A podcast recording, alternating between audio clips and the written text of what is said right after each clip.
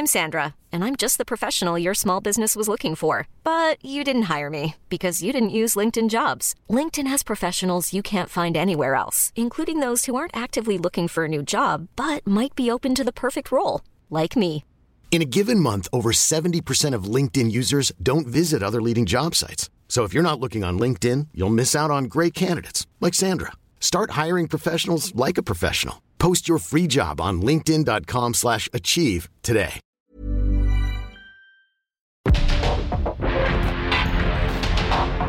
Porque el mundo actual no se entendería sin la economía, las finanzas y los negocios.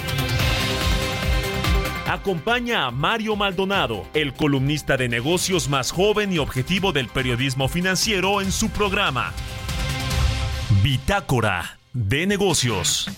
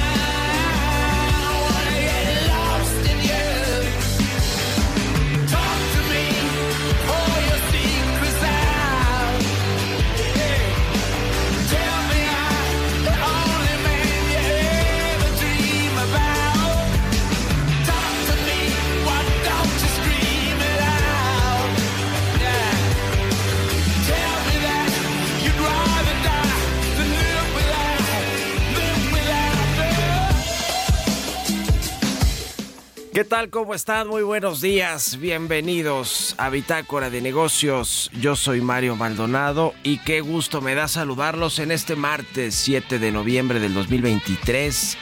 Estamos transmitiendo en vivo, como todos los días tempranito, aquí en la cabina del Heraldo Radio. Gracias a todos y a todas por acompañarnos en punto de las 6 que abrimos la barra informativa de esta estación de la 98.5 de FM en la Ciudad de México y en el Valle de México, pero también nos escuchamos en el resto de la República Mexicana a través de las estaciones hermanas del Heraldo Radio. Nos escuchamos en la radio por internet, en la página heraldodemexico.com.mx, donde está el streaming de lo que sucede en esta cabina de radio del Heraldo de México. Y también a quienes nos escuchan en el podcast de Bitácora de Negocios a cualquier hora del día, en cualquier momento. A todos y a todas, de verdad, muchísimas, muchísimas gracias. Y comenzamos este martes, como todos los días, con un poquito de música antes de entrarle a la información. Estamos escuchando a The Rolling Stones, esta emblemática banda del Reino Unido que eh, pues lanzó recientemente su nuevo álbum, su último disco. Se llama Hackney Diamonds. Lo estrenaron el pasado mes de octubre y desde ya alcanzó el número uno de ventas en el Reino Unido en su primera semana. Esta canción que escuchamos de fondo se llama Get Close. Es de los Rolling Stones con Elton John. Esta canción eh, pues es de su reciente material, le decía.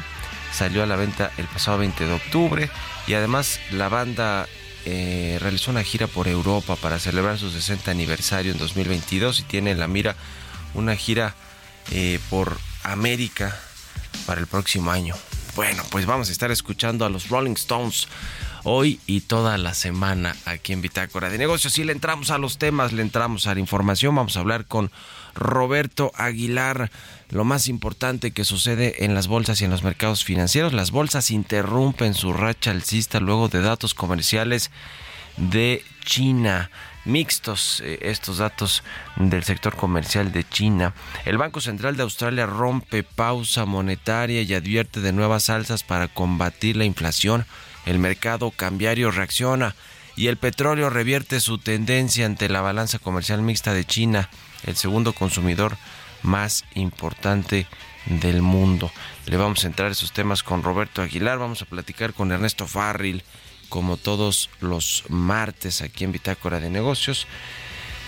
Eh, vamos a hablar sobre el sistema financiero que tiene recursos sobrados para la reconstrucción eh, y bueno, pues vamos a ver si los va a canalizar o no a través, obviamente, pues de tasas eh, más, más que convencionales, tasas bajas y de qué manera, ¿no? Tanto la banca de desarrollo, que ya el presidente del observador dijo que sí iba a apoyar, vamos a ver en qué magnitud, porque con el tema del presupuesto y, se ve que no es prioridad del presidente el Obrador eh, ayudar a Acapulco, pues no se, no se, eh, pues eh, se prevé que haya pues en realidad mucho dinero fluyendo del gobierno federal y de la banca de desarrollo hacia la reconstrucción de Acapulco. Vamos a hablar también con Carlos Valenzuela, diputado del PAN y secretario de la Comisión de Hacienda en la Cámara de Diputados. Vamos a hablar del presupuesto que ya se aprobó ayer en lo general, el presupuesto de egresos 2024. Pues con, con lo mismo, ¿eh? los mismos recortes a los organismos autónomos, al Poder Judicial, al INE. El que parece que se va a salvar es el Tribunal Electoral del Poder Judicial de la Federación. Pero de allí en fuera prácticamente los mismos recortes que pasaron en las comisiones, también pasaron ya en el Pleno en lo general eh, estos del presupuesto del 2024 y por supuesto que no hubo adendums, eh, partidas extraordinarias para el rescate de Acapulco. Es lo que ya le decía. Eh, no les importa mucho, ¿eh? así, se, así se recorten un día, una quincena, un mes de dieta los diputados o los legisladores de Morena y de todos los partidos, pues lo que les importa es ganar elecciones, tener poder, tener presupuesto para sus estados, municipios eh, y para gastarlo a discreción si se puede y lo demás, pues que se rasquen con sus uñas los guerrerenses. Vamos a platicar también de eh, con Héctor Martínez Pitol, presidente de Capital Humano de la Coparmex. Vamos a hablar de el dato de empleo del IMSS de octubre, que fue un buen dato.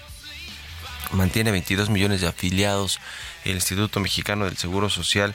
Eh, vamos a hablar del empleo y también de las reformas probables que vendrán en materia laboral eh, todavía en este, eh, en este último tramo de la legislatura actual en el Congreso de la Unión. Vamos a hablar también de Elon Musk y de Starlink que van a proveer internet satelital para la Comisión Federal de Electricidad. Se van a subir este programa de internet para todos. Starlink que ya tenía tiempo en México y queriendo digamos, ganar este tipo de contratos. Ya tenía operaciones, participación desde hace tiempo esta empresa de Elon Musk, que está también en muchas partes del mundo, pero finalmente le otorgaron eh, contratos eh, pues de, una buena cantidad de dinero, aunque para Elon Musk o Starlink pues es prácticamente nada de dinero.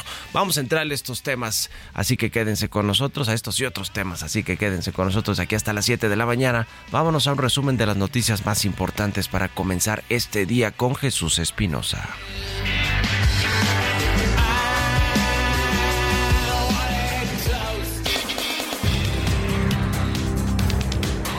El presidente Andrés Manuel López Obrador señaló que para marzo o abril del próximo año se espera que 35 de los hoteles afectados por el huracán Otis en Acapulco estén operando con normalidad. Apuntó que ya habló con algunos hoteleros quienes se han comprometido a levantar sus inmuebles en el destino turístico.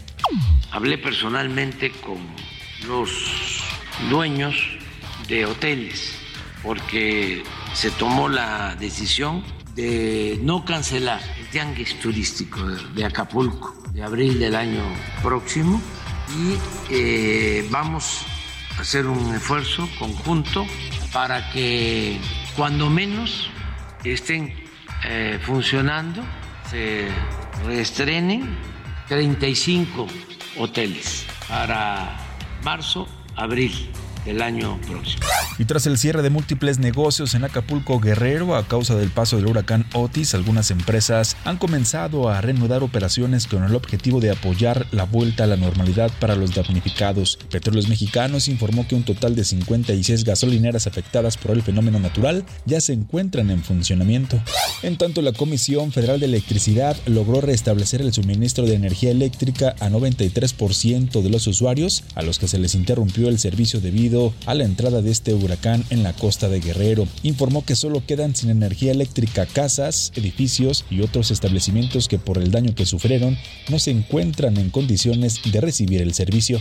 El alza del salario mínimo prevista para 2024 tendrá un mayor impacto en los sueldos que se pagan al sector terciario, particularmente en las actividades de comercio al por menor y servicios relacionados con turismo, lo cual representa un nuevo desafío para las empresas del sector. De acuerdo con datos del Instituto Nacional de Estadística y Geografía, alrededor de 20 millones de trabajadores ganan hasta un salario mínimo, de los cuales dos terceras partes están en el sector terciario. El editorial.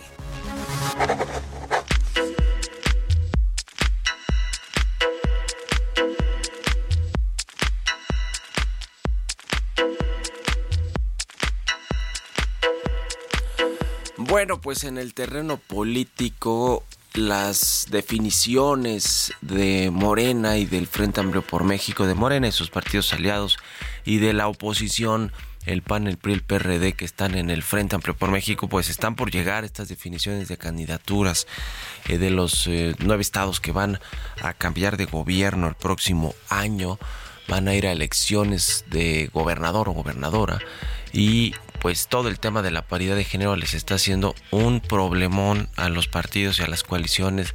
Lo que de- eh, dictaminó el Instituto Nacional Electoral sobre la paridad de género, de darle prioridad a cinco mujeres y a cuatro hombres en las elecciones de los nueve estados. Le decía que van a votarse en el 2024, en junio, junto con todo el Congreso Federal, la Presidencia de la República y decenas de miles de otros cargos públicos a nivel local y estatal. El asunto con este tema es en Morena, en primera instancia, cómo van a resolver el tema de género, por qué candidatas se van a decantar eh, los morenistas, porque pues ya lo han dicho los liderazgos de Morena, el presidente Mario Delgado y Claudia Sheinbaum y el propio presidente López Obrador, aunque dice que no está metido, aunque se sabe que sí está metido también en todo este tema, el presidente López Obrador, dice que eh, pues se van, aunque ganen las supuestas encuestas que se hacen en los procesos internos, eh, los hombres, pues algunos de estos van a tener que ceder su, lugar a la mujer más competitiva por un tema de género. El de la Ciudad de México es el que más calientito está por lo que significa eh, Omar García Harfuch y Clara Brugada, pero también hay otros casos interesantes como el de Chiapas con Eduardo Ramírez Aguilar, senador de Morena, presidente de la Junta de Coordinación Política que pues amenaza con irse a otro movimiento, incluso a la oposición si no le dan la candidatura, si se la dan a Sacil de León. Está el caso de Morelos con Rabindranath Salazar, que también pues ha amagado ahí con que pues quizás sí eh, no es el eh, el resultado eh, el que resulta ganador de la encuesta y de la delimitación de Morena pues en una de esas las bases que apoyan a todos estos que ya mencioné pues no van a, y lo mismo con Clara Brugada, ¿eh? pues no van a apoyar a quien resulte ganador y entonces se va a volver un desastre este asunto. Vamos a ver cómo termina todo este, este tema. Parece que hay eh, quien está queriendo secuestrar a las bases de Morena, ¿no? Me refiero a estos aspirantes a candidaturas de Chiapas, Morelos y la Ciudad de México.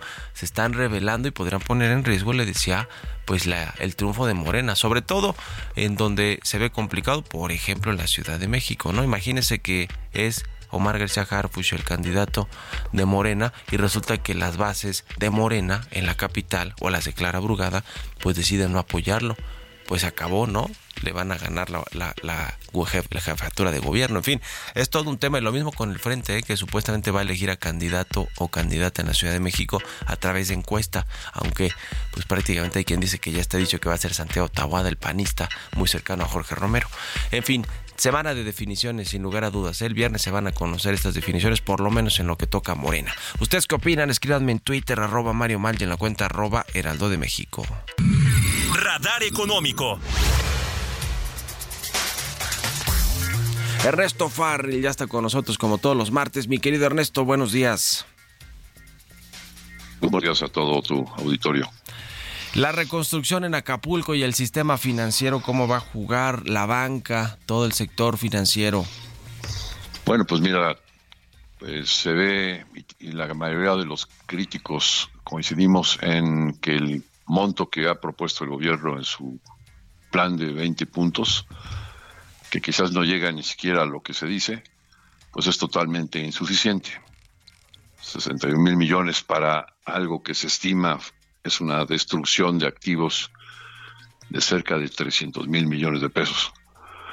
A legua se ve eh, como insuficiente, ¿no? Y está enfocado pues a cierto sector de la población sobre todo.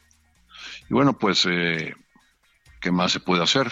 Eh, nos dimos a la tarea de revisar cómo están los números en el sistema financiero y encontramos lo siguiente. La banca de desarrollo en su conjunto, porque pues eh, se mencionó en los 20 puntos Anafinsa, pero pues eh, está, por ejemplo, Banobras, que tiene por mandato pues el dar créditos a los municipios, ¿no? Eh, o está Fonatur. Y bueno, pues este, la banca de desarrollo tiene un capital sobrante, es decir, por arriba de, de lo que marcan los índices de capitalización mínimos que pide la regulación por 160 mil millones de pesos. Y la banca comercial tiene también un capital excedente por cerca de 850 mil millones de pesos. Si lo sumamos ambos, pues dan más de un billón de pesos de capital en exceso. Pero los bancos no, no funcionan dando préstamos sobre el capital, sino que sobre el mismo capital se apalancan con captación de recursos y sobre eso dan los créditos. Suponiendo una captación de un apalancamiento de seis veces el capital, pues entonces podemos estar concluyendo que fácilmente hay seis billones de pesos de capacidad de financiamiento en la banca que no están siendo hasta ahora aprovechados. Esos seis billones de pesos, pues para financiar a toda la economía, pero pues parte de, es, de esos billones podrían ocuparse en la reconstrucción de Acapulco. Eh, ahora, el tema de, es las tasas de interés, ¿no? También a qué tipo de, de tasa pueden prestar los bancos que, que pues sea eh, de gran ayuda para quienes van a reconstruir allá. Tendrían que traer como una especie de programa, eh, no Sí. sé si gubernamental, pero por lo menos de apoyo de la iniciativa privada junto con otras acciones, ¿no? Es. Eh, Bursa América nos eh, propusimos hacer precisamente un esquema en el cual, aprovechando recursos eh, y combinación de factores, pudiera lograrse en un fondo que pues eh, los créditos pudieran ser a tasas muy bajas y que esto a su vez no implique mayor eh, déficit fiscal, ¿no? sino que se precisamente se esté aprovechando la capacidad que tiene la banca. Digo, adicionalmente hay capacidad también en las AFORES. Hay cerca de 500 mil millones de pesos en las AFORES que podrían destinarse también a este programa. Y también hay recursos en las compañías de seguros. Y el mercado de valores, pues desde luego que también podría jugar un papel fundamental en esto, en estas acciones para la reconstrucción de Acapulco. Y pues con lo bien que le ha ido a los bancos, por lo menos en septiembre ganaron 2.005 millones de pesos según los datos de la Comisión Nacional Bancaria y de Valores, un crecimiento de 17.3% respecto a septiembre del año pasado. Entonces les ha ido muy bien a los bancos, podrían prestar a buenas tasas de interés, pero ya lo estaremos viendo mi querido Ernesto. Muchas gracias como siempre y un abrazo. Muy bien, Mario, que estén muy bien todos. Buenos días, es Ernesto O'Farrill, nuestro colaborador aquí los martes, escribe en el financiero los lunes. 6 con 21, vamos a otra cosa. Economía y mercados. Roberto Aguilar ya está aquí en la cabina del Heraldo Radio. Mi querido Robert, ¿cómo te va? Buenos días. ¿Qué tal, Mario? Me da mucho gusto saludarte a ti y a todos nuestros amigos. Fíjate que se acaba de dar a conocer el dato de la producción y exportación de autos en México, que aumentaron en octubre respecto al mismo periodo del año anterior. Bueno, fíjate, la producción creció 35.7% y las exportaciones se incrementaron 18.1% buenos números, sin embargo, pues muestran cierta estabilidad este que es el sector o uno de los sectores más importantes en términos de las exportaciones mexicanas, principalmente hacia Estados Unidos. También te comento que las importaciones de China crecieron inesperadamente en octubre, mientras que las exportaciones se contrajeron a un ritmo más rápido en, su en un conjunto mixto de indicadores que mostraron que la segunda mayor economía del mundo se enfrenta a riesgos persistentes a pesar de una reciente mejora de la demanda interna. Y es que fíjate que el Fondo Monetario Internacional anunció hoy que revisó al alza sus previsiones de crecimiento del PIB para China a 5.4% este año y 4.6% en 2024. Apenas en octubre, este organismo había revisado a la baja sus previsiones de crecimiento para China para 2023 y 2024 a 5%, a 5% y 4.2% respectivamente y argumentando que la recuperación pues estaba perdiendo fuerza. Eh, así es que bueno, pues claroscuros todavía en la economía china. También te comento que el Banco Central de Australia subió las tasas de interés a su nivel más alto en 12 años, poniendo fin a cuatro meses de política monetaria estable, pero dejó abierta la cuestión de si se necesitara un endurecimiento aún mayor para controlar la inflación. Al término de su reunión de política monetaria, el Banco de la Reserva de Australia subió eh, las tasas un cuarto de punto hasta el 4.35%, afirmando que los últimos datos sugieren que existe el riesgo de que la inflación se mantenga alta por más tiempo de lo pensado. Así es que bueno, pues al final del día esta perspectiva no es exclusiva de Estados Unidos o de Europa, prácticamente es a nivel global que la inflación pues sigue siendo un gran problema. También te comento que los precios del petróleo caían, borrando la mayor parte de las ganancias de ayer, ya que los datos económicos mixtos de China, que es el segundo mayor consumidor de petróleo del mundo, y las preocupaciones sobre la demanda invernal contrarrestaron el impacto de la ampliación de los recortes de producción de Arabia Saudita y de Rusia que comentamos justamente ayer y que se dieron, se acordaron el, el fin de semana pasado, aunque las importaciones chinas de crudo registraron un fuerte crecimiento interanual o intermensual. También en octubre las exportaciones totales del país se contrajeron a un ritmo más rápido de lo esperado, reflejando la debilidad de la demanda mundial. También te comento que el presidente del Banco de la Reserva Federal de Minneapolis afirmó que el Banco Central estadounidense tiene probablemente más trabajo por delante para controlar la inflación. La economía ha demostrado ser realmente resistente a pesar de que hemos subido mucho las tasas de interés en los últimos dos años. Esa es una buena noticia, dijo justamente el funcionario en una entrevista televisiva. También se dieron a conocer los datos de UBS, este banco que registró una pérdida de 785 millones de dólares en el tercer trimestre tras los gastos relacionados justamente con la adquisición de créditos y el tipo de cambio cotizando en 17.54, una apreciación en el mes de 2.7% y en el año de 9.8%. Buenísimo, gracias Roberto Aguilar y nos vemos al ratito en la televisión. Gracias Mario, muy buenos días. Roberto Aguilar, síganlo en su cuenta de X Roberto AH. Vámonos a la pausa y ya volvemos con más aquí a Bitácora de Negocios.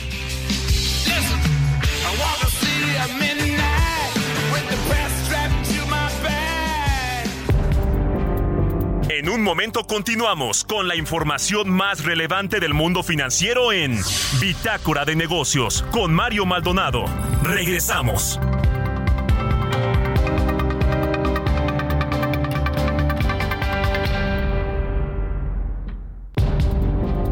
Estamos de vuelta en Bitácora de Negocios con Mario Maldonado. Aprovecha un mes lleno de ofertas exclusivas y experiencias únicas con Ford Territory. Estrénala a 24 meses con tasa de 9.99% y seguro sin costo. Visita a tu distribuidor Ford más cercano. Consulta términos y condiciones en Ford.mx, vigencia del 1 al 30 de noviembre de 2023.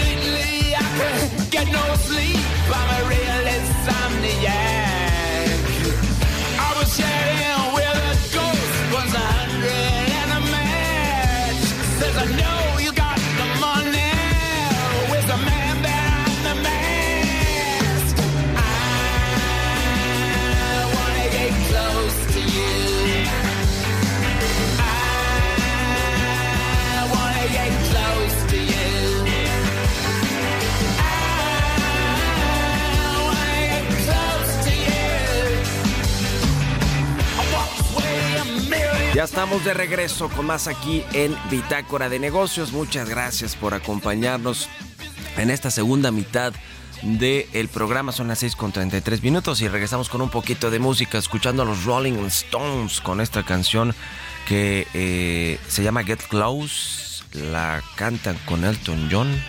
Es la colaboración de Elton John y los Rolling Stones en su nuevo disco Hackney Diamonds que se estrenó el pasado mes de octubre y ha sido todo un éxito estos británicos de los Rolling Stones que siguen que siguen sacando canciones inéditas y nuevos materiales discográficos. Vámonos con esto al segundo resumen de noticias con Jesús Espinosa.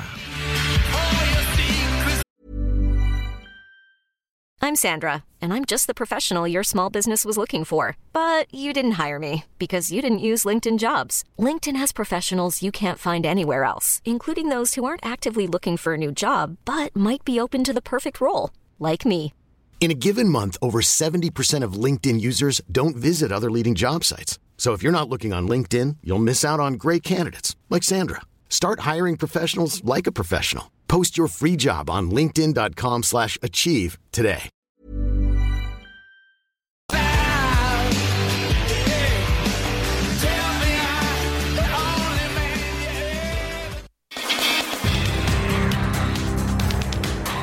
El Centro de Estudios Económicos del Sector Privado, órgano asesor en materia económica del Consejo Coordinador Empresarial, estima que la devastación en Acapulco, producto del paso del huracán Otis, ejercerá una importante presión sobre los recursos del erario. Durante el mes de octubre se registraron 173.257 empleos ante el Instituto Mexicano del Seguro Social, cifra que representó el cuarto incremento más alto de toda la historia considerando solo los meses de octubre. En términos porcentuales, el aumento en el empleo fue de 0.8%.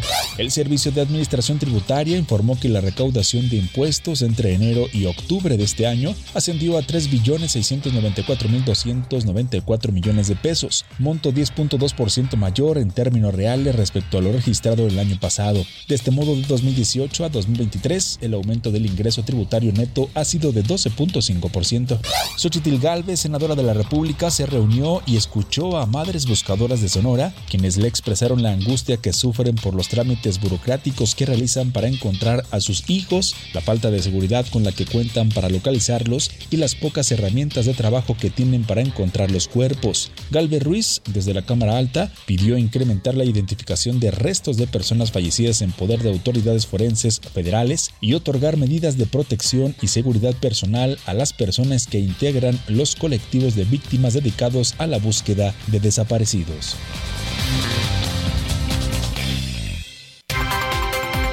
Entrevista.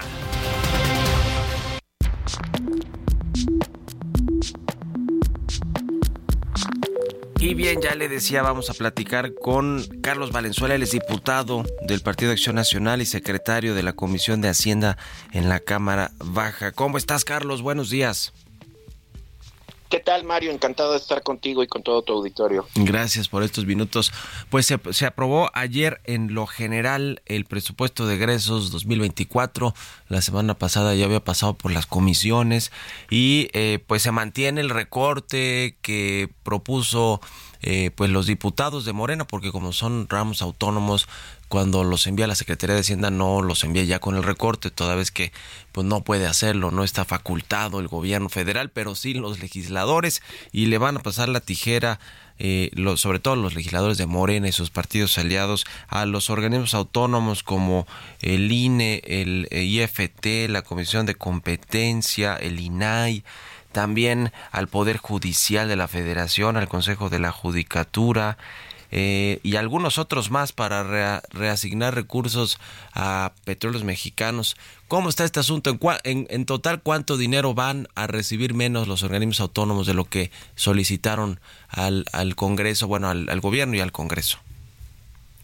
Pues bueno, a ver, mira, por ejemplo, en el caso del Poder Judicial hay una reducción de cerca de 6.500 millones de pesos eh, lo, sumado en lo que le están reduciendo a la Suprema Corte, lo que le reducen al Consejo de la Judicatura, que es el que tiene una mayor reducción de cerca de 5.300 millones de pesos, al tribunal, aunque es ligera, también hay una reducción para el Tribunal Electoral del Poder Judicial de la Federación, justo cuando arranca un proceso electoral que van a tener que estar calificando el proceso de la elección federal, nueve elecciones a gobiernos estatales y la infinidad de elecciones que habrá en los municipios y en los distritos locales.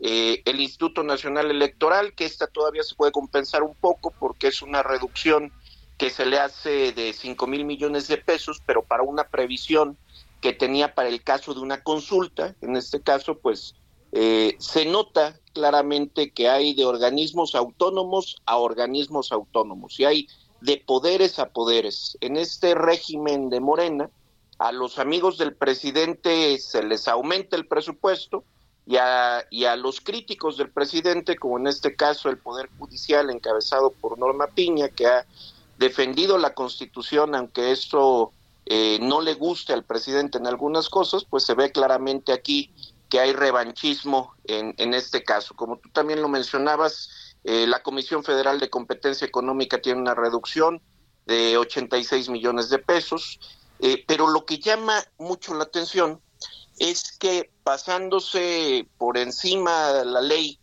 en el caso concreto la ley de coordinación fiscal, eh, en la comisión, el día viernes, en la comisión de presupuesto y ayer lo terminan de concretar en el pleno del, de la Cámara, hacen una reducción ilegal de más de 7 mil millones de pesos a ramos que por ley vienen eh, calculados a través de la recaudación que son las aportaciones para los estados y para los municipios, específicamente al ramo 23, al ramo 33 y al ramo 28, le, eliminan de un plumazo eh, más de 7 mil millones de pesos. Pero curiosamente, Mario, auditorio que nos escucha, propone el grupo parlamentario de Morena un fondo extraordinario del ramo 09, que será eh, controlado y operado por la Secretaría eh, de Infraestructura, Comunicaciones y Transportes, de más de 7 mil millones de pesos. ¿Qué es lo curioso del tema?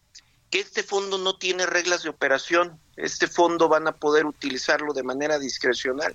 Y este fondo, así lo, lo anunciamos y lo denunciamos el día de ayer, pues se presta a, a, muy malas interpretaciones y se presta, y es lo que se escucha ahí en los pasillos de la Cámara de Diputados, es que con este fondo es como tranquilizaron a los legisladores de Marcelo Ebrard y de Ricardo Monreal, que eran más de 40, que estaban muy combativos en, el inicio de este paquete económico, avisando que había un presupuesto alternativo, que iban a cuidar el equilibrio de poderes, que iban a cuidar que no se les retiraran eh, recursos a las entidades autónomas y que ahora, pues el día de ayer estaban ahí votando a favor, callados, sonrientes, pero eh, avalando este nuevo fondo que, que todo parece indicar que va a ser el fondo de los moches, y el fondo que van a utilizar para la operación política al interior de su bancada.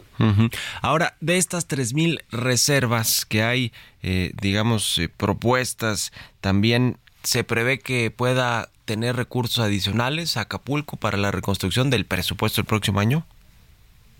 Es muy probable. De hecho, nosotros lo que en el Grupo Parlamentario de Acción Nacional y en el Frente eh, pedíamos que desde un inicio en comisiones se pudieran hacer las modificaciones para tener ya eh, que, evitarnos las reservas. Lamentablemente no fue posible. Esperamos que en el transcurso de la semana, eh, tenemos previsto que estaremos terminando el próximo jueves, y esperamos que en estos días podamos eh, concretar, ya, ya lo anunció nuestro coordinador Jorge Romero, que en el caso de la de que se presente alguna reserva por cualquier partido político para que dote de presupuesto a los damnificados de Otis, pues desde luego que lo acompañaremos.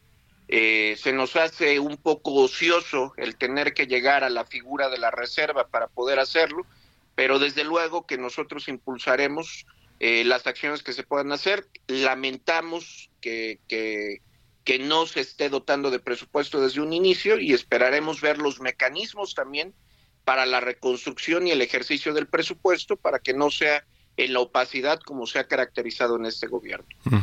De estas 3.000 reservas o de las 1.800 eh, que van a, pues, a enlistarse, ¿cuáles otras eh, creen que tienen oportunidad, sobre todo de las que propusieron la oposición, la mayoría, de que puedan revisar los diputados y ajustar, no sé si el del Instituto Nacional Electoral o de algo del Poder Judicial, que son como dos, dos temas también muy, muy polémicos y mediáticos? Pues bueno, nosotros eh, desde Acción Nacional presentamos más de 1.400 reservas solo del grupo parlamentario del Partido Acción Nacional, donde la mayor cantidad de estas reservas son precisamente para poder dotar de recursos extraordinarios al Poder Judicial, que es el que saldría más perjudicado, al- a, la Defensoría Pública, este tenemos ahí algunas reservas también que van para evitar esta reducción que viene para los, los estados y los municipios. Eh, la gran mayoría también de las reservas son para de algún modo, ya sea vía infraestructura, vía Secretaría de Bienestar, Secretaría de Salud, poder dotar de recursos extraordinarios para la reconstrucción de Acapulco.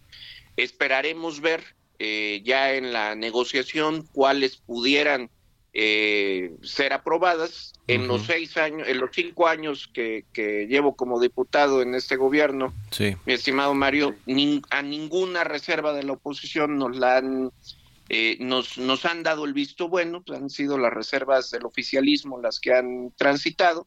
Eh, esperamos desde luego que pueda caminar alguna que tenga que ver con la reconstrucción, pero no se espera eh, un- mayores sorpresas de, de que pueda generarse un recurso extraordinario para el para el poder judicial. La verdad lo veo lo veo descartado y eso es muy lamentable porque eh, sería el comienzo del colapso del, del, del poder judicial en, sus procesos y en su ejercicio Oye, hablando del Poder Judicial, Carlos, te pregunto por último, brevemente, el tema de los fideicomisos, ¿qué, qué sucedió finalmente? Si se los eh, pasaron a la Tesorería de la Federación, aunque hay un amparo de por medio, pero la, la presidenta de la Corte dijo que estaba dispuesto a revisar el tema de que se fueran para Acapulco. Pues bueno, ahí, ahí tenemos que separar que hay un parte de esos fideicomisos no se pueden tocar, o sea, hay una parte que, que fue aportaciones, que fue hecha por aportaciones de los propios trabajadores y que esas aportaciones se tienen que liquidar con base a la ley. Eh, lo que lo que está intentando Morena despojar eh, al poder judicial son de las aportaciones que ha hecho en su momento el gobierno. Sí. Nosotros, eh, a través de nuestro coordinador, eh, se, se logró la unanimidad con todos los grupos parlamentarios para que estos fideicomisos pudieran tener alguna etiqueta, porque lamentablemente se regresaron a la tesorería sin, sin ningún destino específico, pero pues también sabemos que, que la ley es clara, una vez que está en tesorería, pues será ella la que disponga de esta, de esta distribución y los, la- las instrucciones que ahora enviemos desde la Cámara de Diputados pues serán eh, pues meramente eh, una llamada a misa en términos legales. Ya. Oye, pues te agradezco como siempre, Carlos Valenzuela, diputado federal del PAN, secretario de la Comisión de Hacienda. Muchas gracias y estamos en contacto. Buenos días. Muchas gracias Mario, encantado de estar contigo. Un saludo a todos. Hasta luego, igual 26 con 46. Vamos a otra cosa. Vive un mes lleno de ofertas exclusivas y dinamismo con Ford Escape híbrida. Estrénala a 24 meses sin intereses más seguro promocional. Visita a tu distribuidor Ford más cercano. Consulta términos y condiciones en Ford.mx, vigencia del 1 al 30 de noviembre de 2023. Historias empresariales. Y ya le decía que Starlink, que es la unidad de, Internet satelital de Elon Musk, ganó una licitación de la Comisión Federal de Competencia, de la Comisión Federal de Electricidad, perdón, para proveer el servicio bajo un contrato con vigencia hasta diciembre del 2026. Levantar al proyecto de Internet para todos que pues en el último año de gobierno no se prevé que pueda avanzar así como que mucho de todo lo que no se hizo en los primeros cinco. Nos platica del tema Giovanna Torres.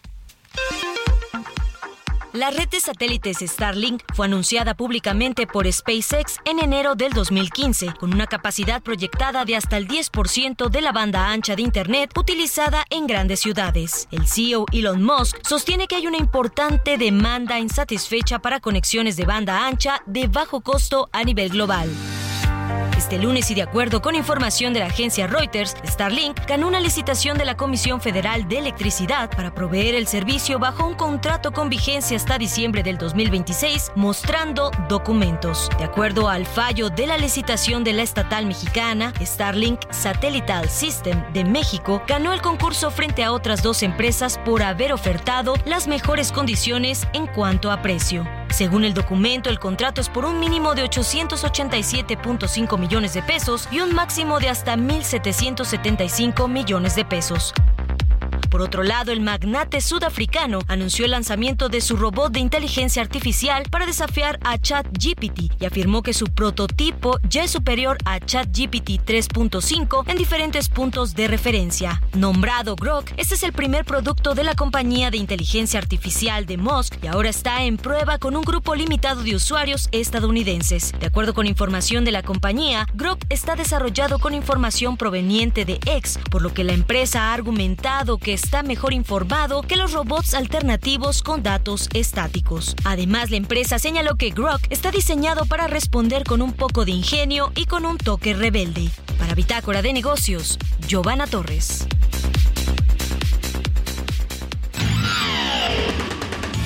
Mario Maldonado en Bitácora de Negocios.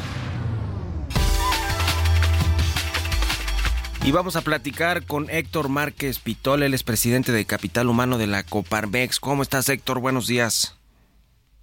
Mario, muy buenos días, qué gusto saludarte. Igualmente, pues queremos platicar contigo sobre los datos de empleo que se publicaron ayer por parte del Instituto Mexicano del Seguro Social, porque hay, digamos, dos datos relevantes. Uno, que el empleo se ha desacelerado un poquito, creció 3.2% en, eh, eh, en, el, en el mes de octubre fue, ¿verdad? El, ya me estoy perdiendo. Octubre, octubre, 173 mil empleos formales. Se desaceleró un poco, es su menor crecimiento, un poco más de dos años, pero en términos de pues el, el número de empleos que hay ya registrados ante el IMSS, que son 22 millones 302 mil puestos de trabajo, pues es el dato más alto de toda, el cuarto dato más alto de toda la historia, considerando solo el mes de octubre. Es decir, hay dos, dos lecturas del dato de ayer, ¿no? ¿Cómo lo ven ustedes en Coparmex? Sí, pues bueno, en, en efecto, estos 173 mil eh, creados en octubre. Eh, digamos que es un número eh, promedio. El, el, crecimiento promedio de los últimos 10 años es alrededor de 660 mil empleos por año. Y con este número, pues vamos a llegar precisamente para finales de este año muy cerca de los 700 mil en total. ahorita pues como sabes, en lo que va del año ya prácticamente son 930 mil los que se han creado, pero eh, explico para los que no están muy metidos en esto, eh, por supuesto este último trimestre del año, octubre, noviembre, diciembre, se convierte en negativo por las bajas normales de temporada que hay en, en diciembre. Entonces, eh, estaremos cerrando el año eh, arribita de lo que son los años, los últimos 10 años promedio, eh, así es como, como viene la información. Ahora, eh, este número, pues realmente, eh, por otro lado, como bien apuntas, el haber ya rebasado los 22 millones de personas con empleados con seguridad social, pues bueno, que nos da gusto a todos. Claro que podrían haber sido más, este, sobre todo con, con dos datos importantes. El, uno que, pues mientras seguimos creciendo a este ritmo, el problema es que la informalidad, el promedio de los últimos 10 años, va más bien por arriba del millón, millón cien. Entonces, eh, ese es el dato preocupante, que el número de empleos que se van generando en la informalidad sigue siendo mucho más alto. Eh, esa es la, ojalá y pudiera empezarse a crear mecanismos que incentiven la, la formalidad y sobre todo en el empleo eventual temporal, que es donde más eh, retraso hay para generar eh, facilidades. Y el otro dato es que, pues recordarás que cuando empezó la reforma laboral, pues se perdieron, eh, literalmente se perdieron del IMSS este, un millón de personas, o sea que ya no continuaron, todos tenemos un número de, de seguridad social y el monitoreo fue que en aquel momento por la reforma pues se fueron un millón. Entonces, si ahorita estamos muy contentos, yo también de que más de 22 millones 300 mil, pero podrían ser más, podrían ser muchos más. El, el gran reto es combatir la informalidad eh, sin eh, pues estar a gusto de, de, la cifra que se va generando en total al momento. Pues sí, en los primeros 10 meses de este año sí se ha desacelerado el empleo y eso pues se muestra signos también de desaceleración en términos de la economía, aunque la economía va bien y va a cerrar quizá con un crecimiento de 3.5% el 2023. Y además de todo, hay en el tintero todavía iniciativas en el Congreso Federal como esta de reducción de las horas laborales de 48 a 40 horas y dos días obligatorios a la semana. ¿Cómo ven este tema en un minutito, minutito y medio, por favor, Héctor? Claro que sí. Eh, pues mira, este tema, por un lado, es una tendencia global que llegó para quedarse, o sea, en todos los países se va reduciendo la jornada. Si nos comparamos con Europa, pues vamos hasta ya bastante tarde porque, por ejemplo, en Inglaterra ya está en cuatro días a la semana, pero la, la fórmula tiene que ser que se mantenga la misma productividad, disminuyes las horas, y se te da el mismo sueldo, pero lo importante es la productividad de la persona. Esto es factible en algunos sectores, pero no en otros en este momento, Mario. El, es la verdad que eh, el, el, momento es lo difícil, aunque como bien apuntas esté yendo hacia un crecimiento, pero, pero no es todavía un momento oportuno, dado que apenas si estamos en recuperación completa de, de la situación de la pandemia, ¿no? Entonces, eh, lo que lo ideal sería que fuera gradual y que hubiera facilidades para los sectores. Ya, pues ya veremos qué sucede con este tema. Te agradezco como siempre Héctor Márquez, presidente de Capital Humano de la Coparmex. Estamos en contacto. Muy buenos días.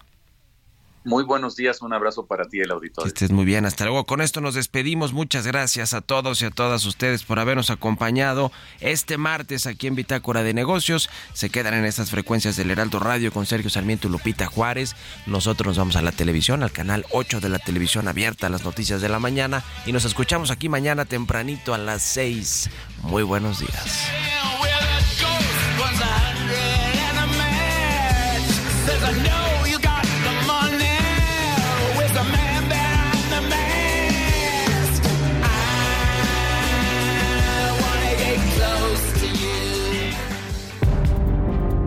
Esto fue Bitácora de Negocios con Mario Maldonado.